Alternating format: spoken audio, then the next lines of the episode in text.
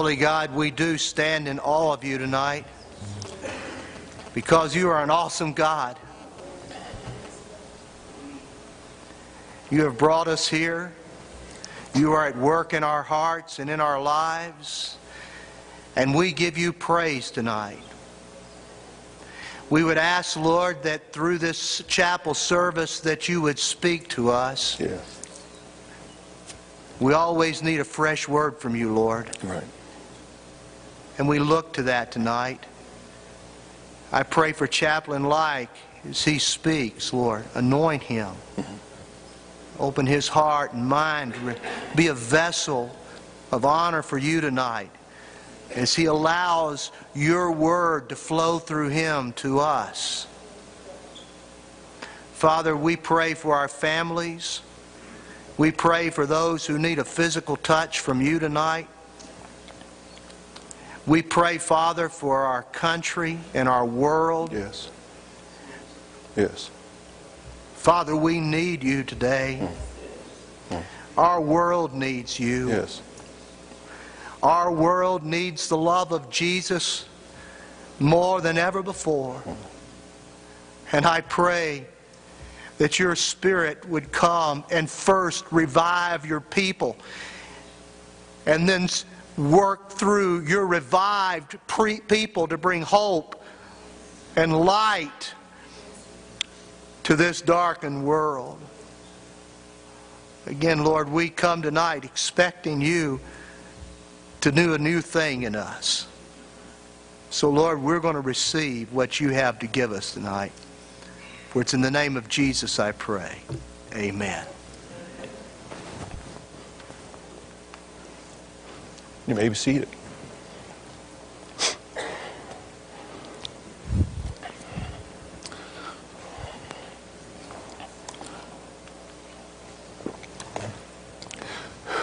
One of the best parts about being here is getting to meet people who have come from other parts of the country, including Rick Grimes, who always has on an Ohio State t shirt of some kind.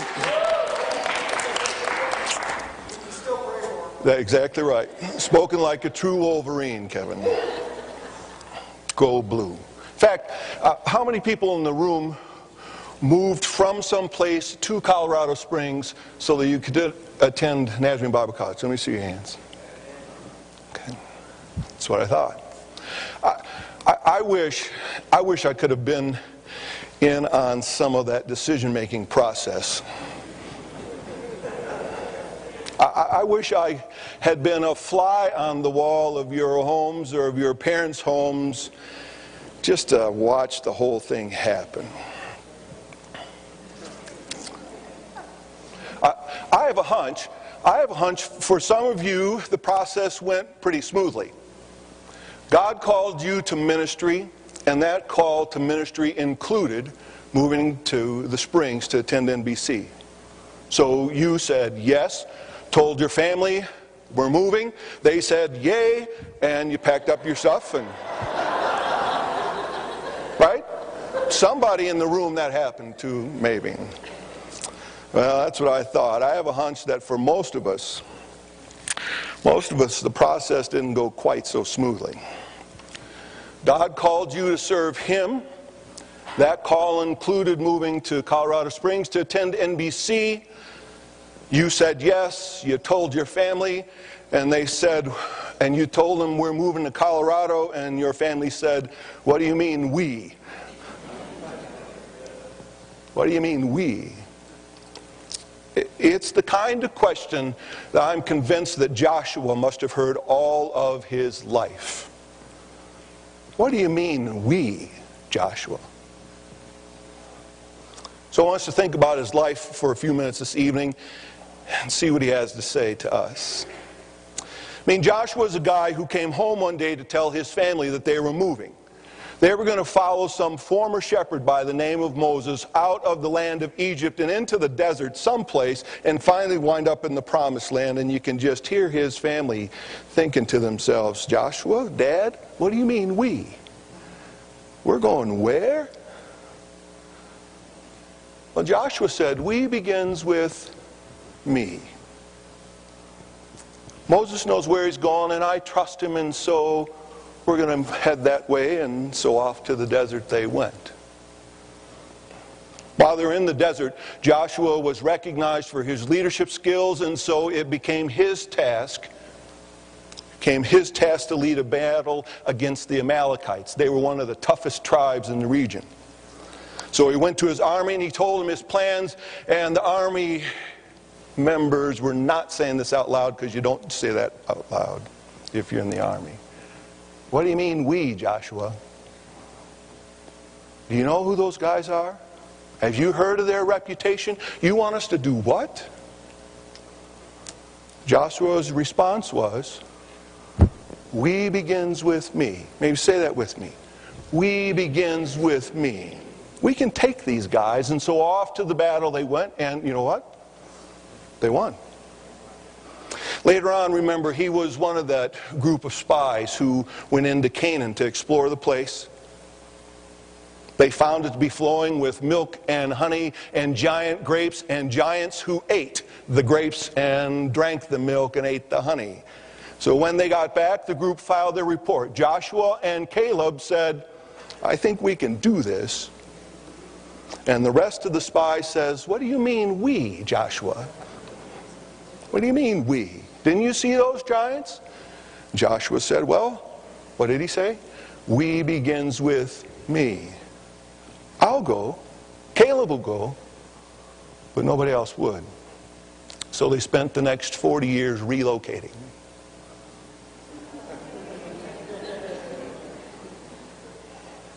Generation later, Israel finally gets to the edge of God's promise for them. Moses is gone, he's buried.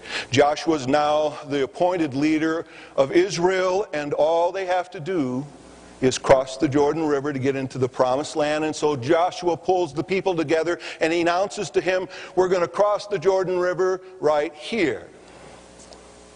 And the people said to Joshua, What do you mean, we, Joshua? I don't see a bridge, don't see a boat, don't see a blimp. How are we going to do that? And so, one more time, Joshua says, We begins with me. We're headed over to the other side. So they made their plans, the people followed, and the waters parted.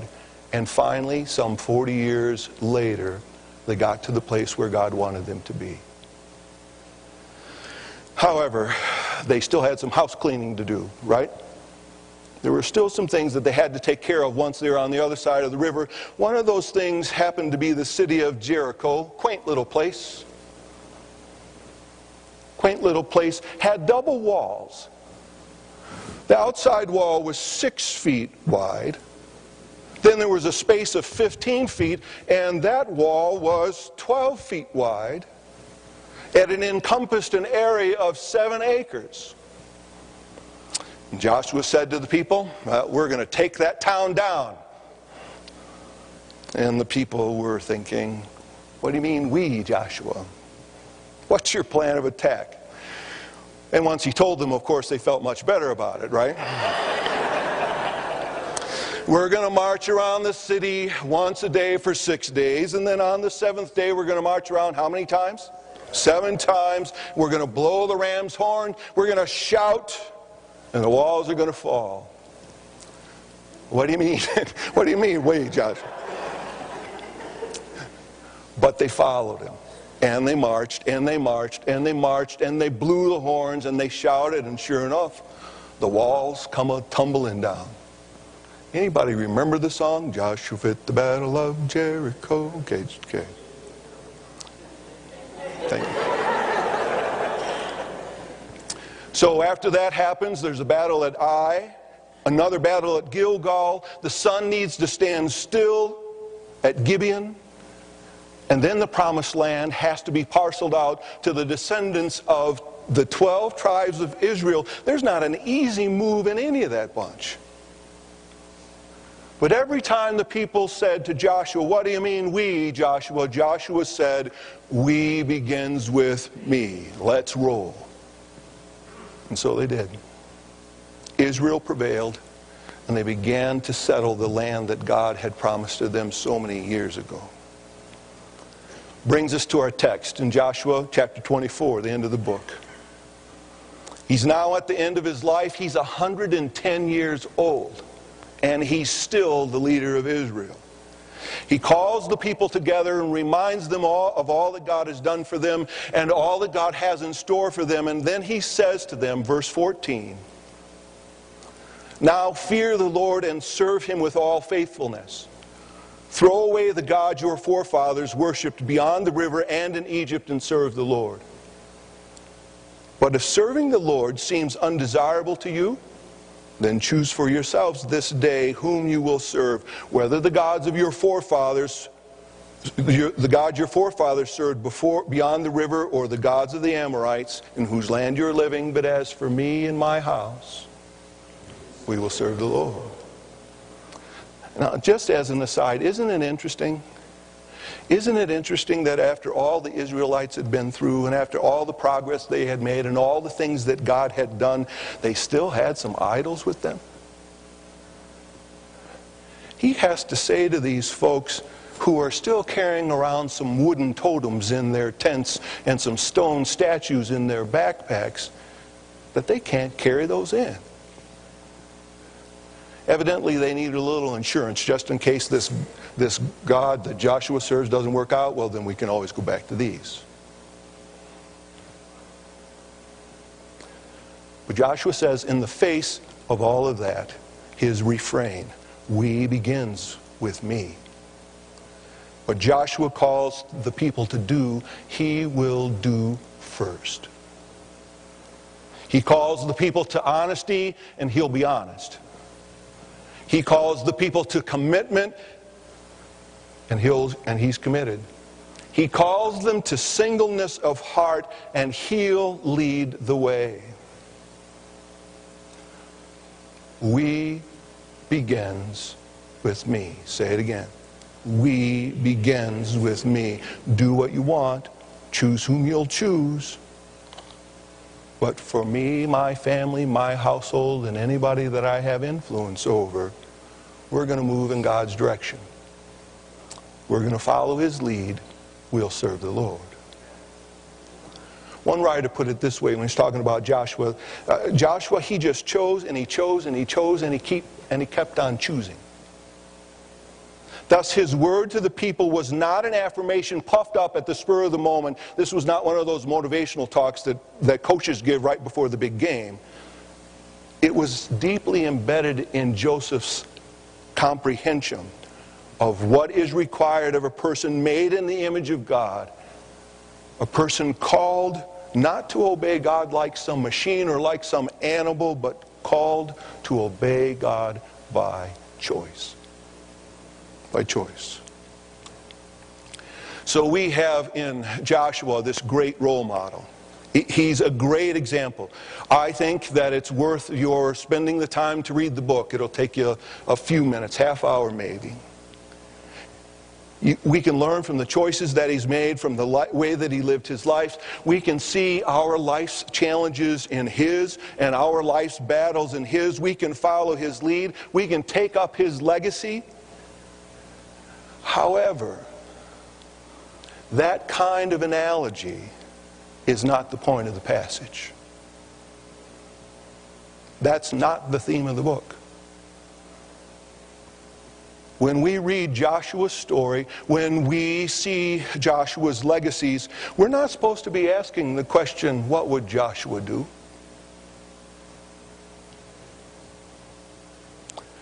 We are invited to declare in amazement, look what God has done. Look what God has done. See, God is the one who called Joshua. God is the one who led Joshua. God is the one who equipped Joshua. God is the one who told Joshua to walk along the march around that town that way and to get into water before it moved.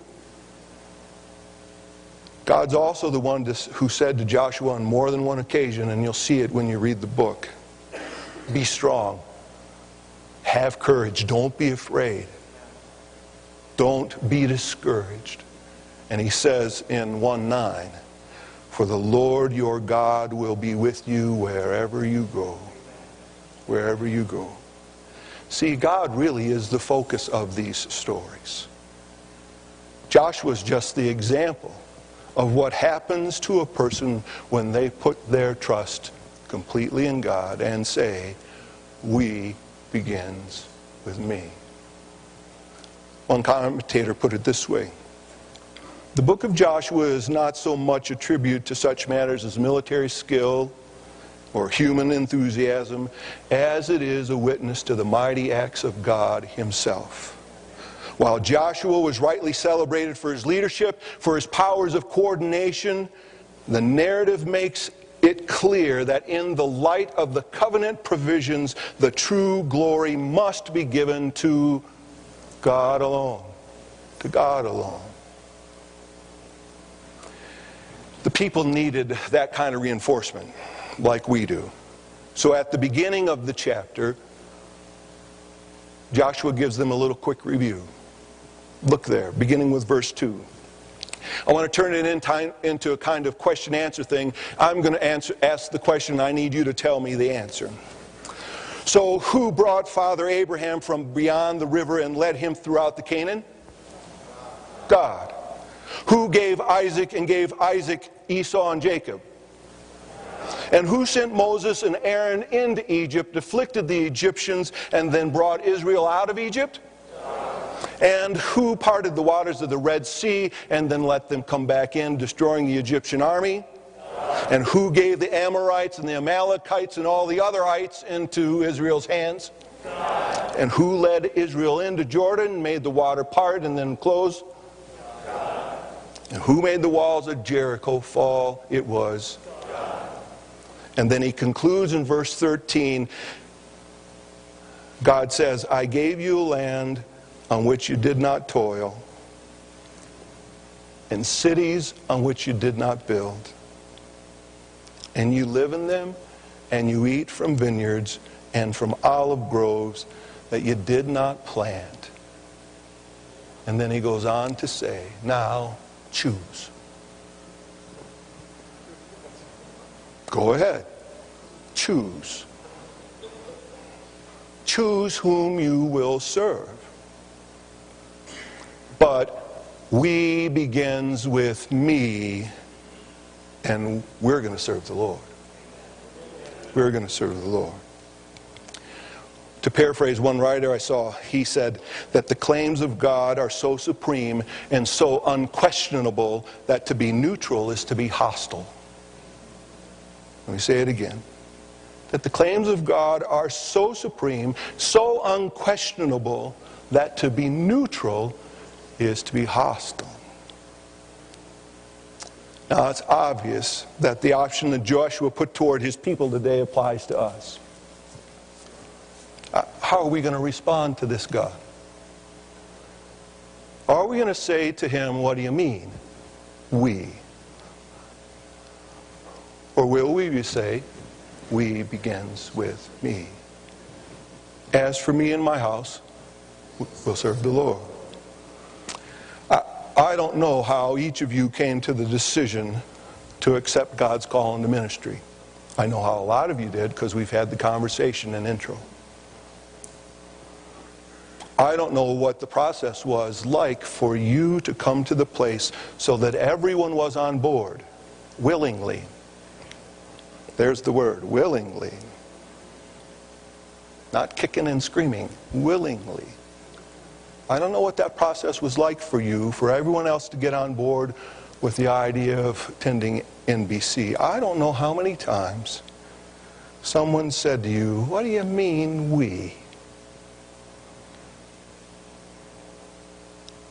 Well, your presence here tonight is evidence that you came to the place where you said to God, We begins with me. I'll serve the Lord. I want my family, I want my household. I want anybody who's within my influence to serve him too. You give witness to that, physical witness to that. It's one of the places, one of the things that makes this place holy. Let me remind you, though, it's not the last time you'll have to make that choice. Joshua says, We will serve the Lord. Not we have. Not look at all this thing, uh, not look at all the things that I did in the past. We will. He's 110. He's getting ready to die. But until his last breath, he knows full well that as long as he's living, he's going to have to make that choice, whatever comes. And he's willing to say, We begins with me. As for me and my house, we'll serve the Lord. At the end of chapter 24, there's a little bit of dialogue, and I think it's been flashing behind me while I've been up here. There's a dialogue between Joshua and his people regarding their response to God. So I want you to either read it off the screen or grab the Bible in front of you, and I want us to use their dialogue as our response to God. I need the musicians to come. Beginning with verse 19, I'm, if you'll let me, give me the privilege, I'll read Joshua's lines, and then I want you to read the people's lines. And it will help us reinforce this notion that when God calls, we'll say, As for me and my house, we'll serve. Stand. So Joshua said to the people, You are not able. It's interesting here. Actually, you think he'd warm them up? Uh, he pushes every button he can in this next speech.